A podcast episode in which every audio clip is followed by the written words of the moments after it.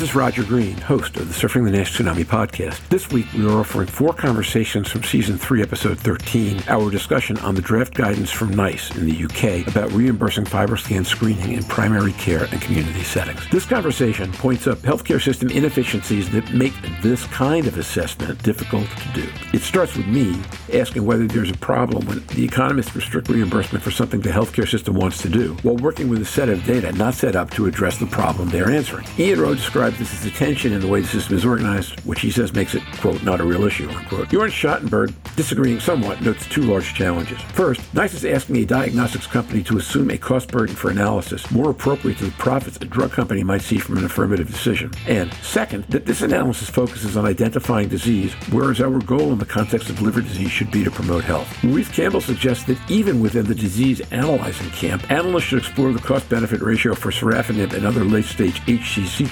versus the benefit of avoiding liver cancer in the first place with community screening. In the end, the group agrees on the need for a data driven approach, with Louise Campbell suggesting a specific relook at costing here. Other approaches to data are more general, and we also agree on finding better ways to invest in wellness instead of waiting to spend against disease. While on one level, this discussion is entirely about the UK, the issues are universal, even if the solutions are somewhat country specific. Every health payer in the world, public and private, will face some version of what we discuss here over the next few years. So sit back, listen, enjoy, learn. And when you're done, join the dialogue on our LinkedIn and Facebook discussion groups.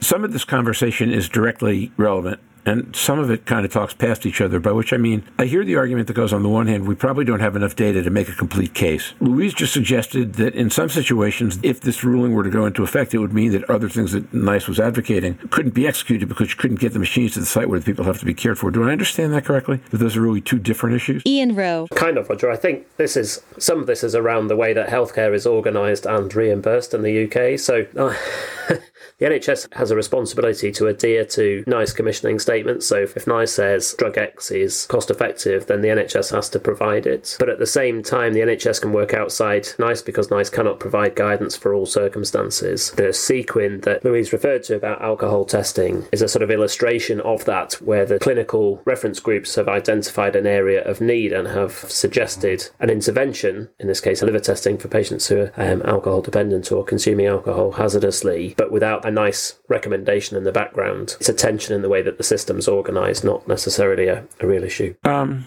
okay, until the last sentence, I was right with you. How did some, how does something's attention in the way the system is organised become a real issue or not become a real issue? So commissioning will sometimes recommend services that are not NICE recommended. The DAA situation was probably the best example of that. We were receiving recommendations about which DAA to choose based on commercial agreements and data that was early before NICE could give an opinion. That wasn't necessarily there's a tension then between the NHS and between NICE, but actually we were practicing with contemporary data with the best drugs to use at the time. In this setting, it's a bit different. The sort of diagnostic need is not the same, I don't think, for those patients who really needed hepatitis C treatment. It's quite different. Jorn Schattenberg. The crucial difference here is, of course, that with a pharmacological agent being approved and being uh, prescribed, you, you're going to make different revenues than with the diagnostic tests. Uh, so there's a different willingness of a company to invest upfront to get a drug approved versus a diagnostic test approved. And I think this is one of the big differences here. It's a burden to diagnostic tests because if you need the same study setup show outcome improvements for a diagnostic test versus a, treatment, that's of course a hurdle for diagnostic tests where I think the differences in reimbursement are not as, as big as in, in, in pharmacological arena. Another important aspect that we haven't addressed is how can we promote health instead of identifying disease. This is where these type of diagnostic tests come in, but this is also where the healthcare system struggles because many times we only pay for things that in a diseased state where you have the HCV RNA positive. But if we have the option to intervene and, and provide prevention,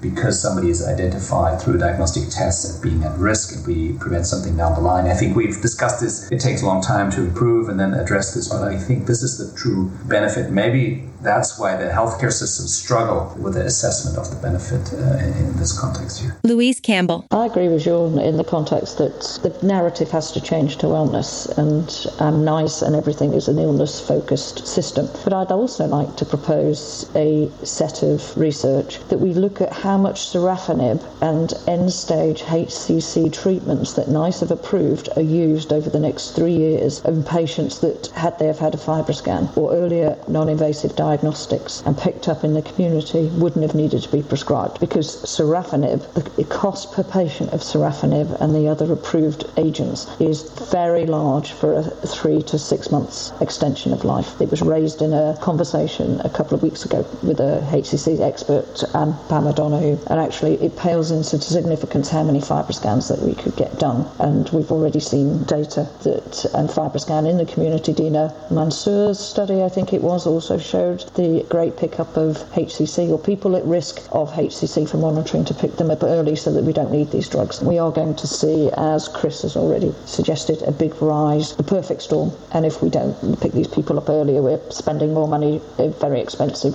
costs at the end. So we're past an hour, so I want to start to go to final question. And final question is going to be two questions, okay? Uh, number one is within the confines of how NICE operates, what is what would you like to see them do on this round with this issue? And then the second was if you could wave a magic wand, what else are you confident it would be a good idea to do? Please note I changed from what do you like to what are you confident of? Because we'd all like to see everything. And having spent, pardon me, this is going to be a metaphor that might offend people, having spent the last two days trying to explain to my four year old granddaughter the difference between what you want and what you need and what you neither want nor need but just want to stamp your feet about. On the first one, I'd like to do consistent with their charter. What would you like to see them do? And then, regardless of charter, what are you confident would be a good idea for them to do? Brave one, go first. Oh, I'll be brave and jump in. I would like them to get the actual costings right and go back to every unit in the country who runs FibreScan and look at exactly how it's costed so that we work out who's doing what, where, and why, and what the actual costs are because that wasn't what was described in the meeting. There was an assumption that everybody costs elastography as the same, and that's not what happened. So that's what I would like to see them take back and actually work out the genuine levels that we're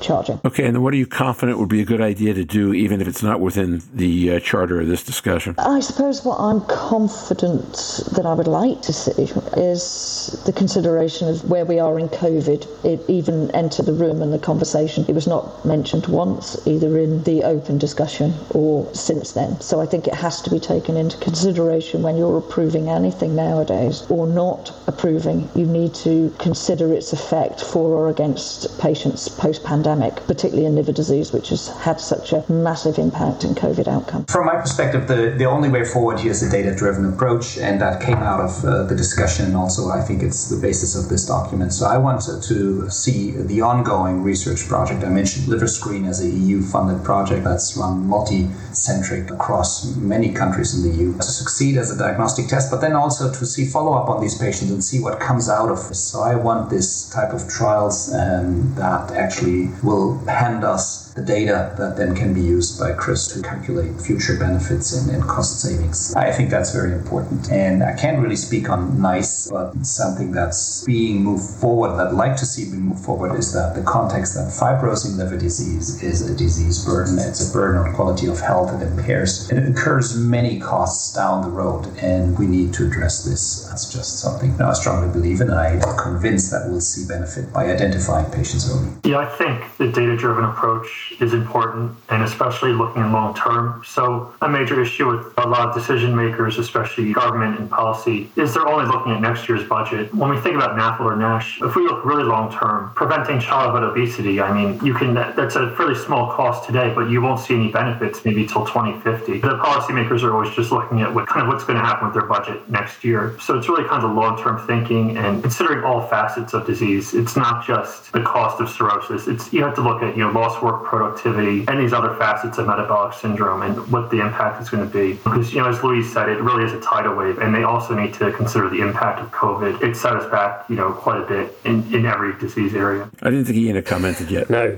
uh, but you were being so quiet about it that I thought I might actually have missed it. Go ahead. Now's your chance. Well, yeah, well, the, tr- the trouble is, I don't really know what to say other than I think NICE is an extremely valuable institution to the UK, and we have to understand the impact of a cost constrained system and making rational decisions I think it's a lot easier with drug treatments with efficacy and costs uh, where they're measured within the trial setting, and that does make life a lot easier. And you have to remember that NICE only considers the questions that it's asked, and where they're very tight about, you know, in this case, a single comparator, then they, they can only answer that and they can only answer it with data. And, and I hope that we will see that data emerge, whether that's a study that's commissioned by Echosens or whether that's a study that's done separately, that'll be an important question. The other thing that goes along with the data driven approach that we are currently missing a trick, and that is, you know, we're not capturing routine data about, about elastography. So they the document refers to a code for ultrasound based elastography, which I think is probably ARFI delivered in radiology departments infrequently, you know, saying that there's about 4,000 scans done a year. We're doing a couple of thousand scans in Leeds a year, so the total number of fibre scans is going to be a lot more than NICE have considered. And Echosens have got access to that data, and I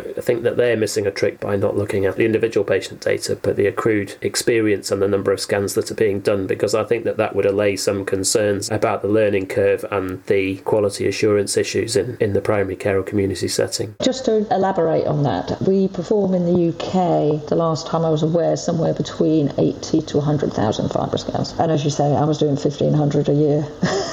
and in a unit that was doing three and a half, four thousand scans. I don't know where they got those figures from. And this this is my concern about a document that's going forward, not to be reviewed in three years, is where that information came from. It appears inaccurate at best. Let me try to summarize. First of all, illness needs to be data driven. The analysis of avoidance of illness or cost reduction around illness needs to be data driven. You can't do that kind of thing on faith, but you have to do it with good data. And Louise raises question of whether the data is good. Um, NICE raises questions of whether they have enough of it. And Chris can work magic with what you give him. People who do what he does, but magic even only takes you so far. So that's issue number one. The other issue that hangs over all this is that wellness is a lot harder to do as a data driven phenomenon. I mean, you could probably do for, as Chris points out, for childhood obesity, but on a lot of these other things, the data is a lot harder to produce because the cases are a lot more complicated. And in fact, a lot of this gets argued on faith, which is a tough argument to make and to win within existing systems. My first realization about health economics back a long, long time ago was a friend of mine used to say that if you could eradicate osteoarthritis in the world,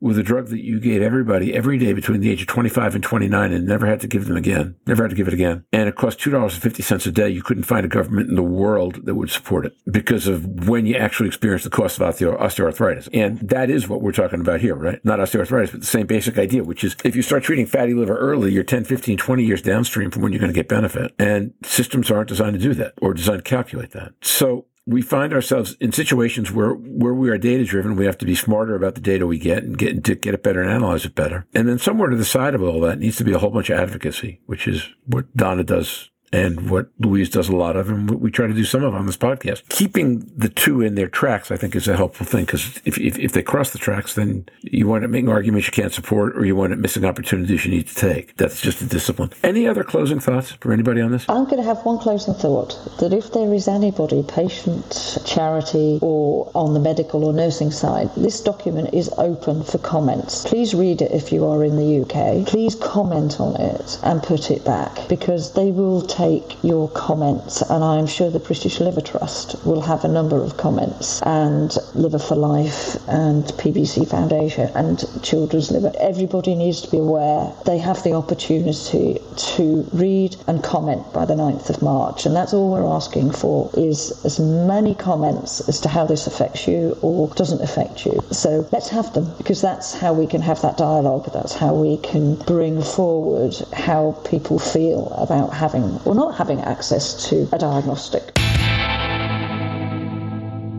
And now, back to Roger.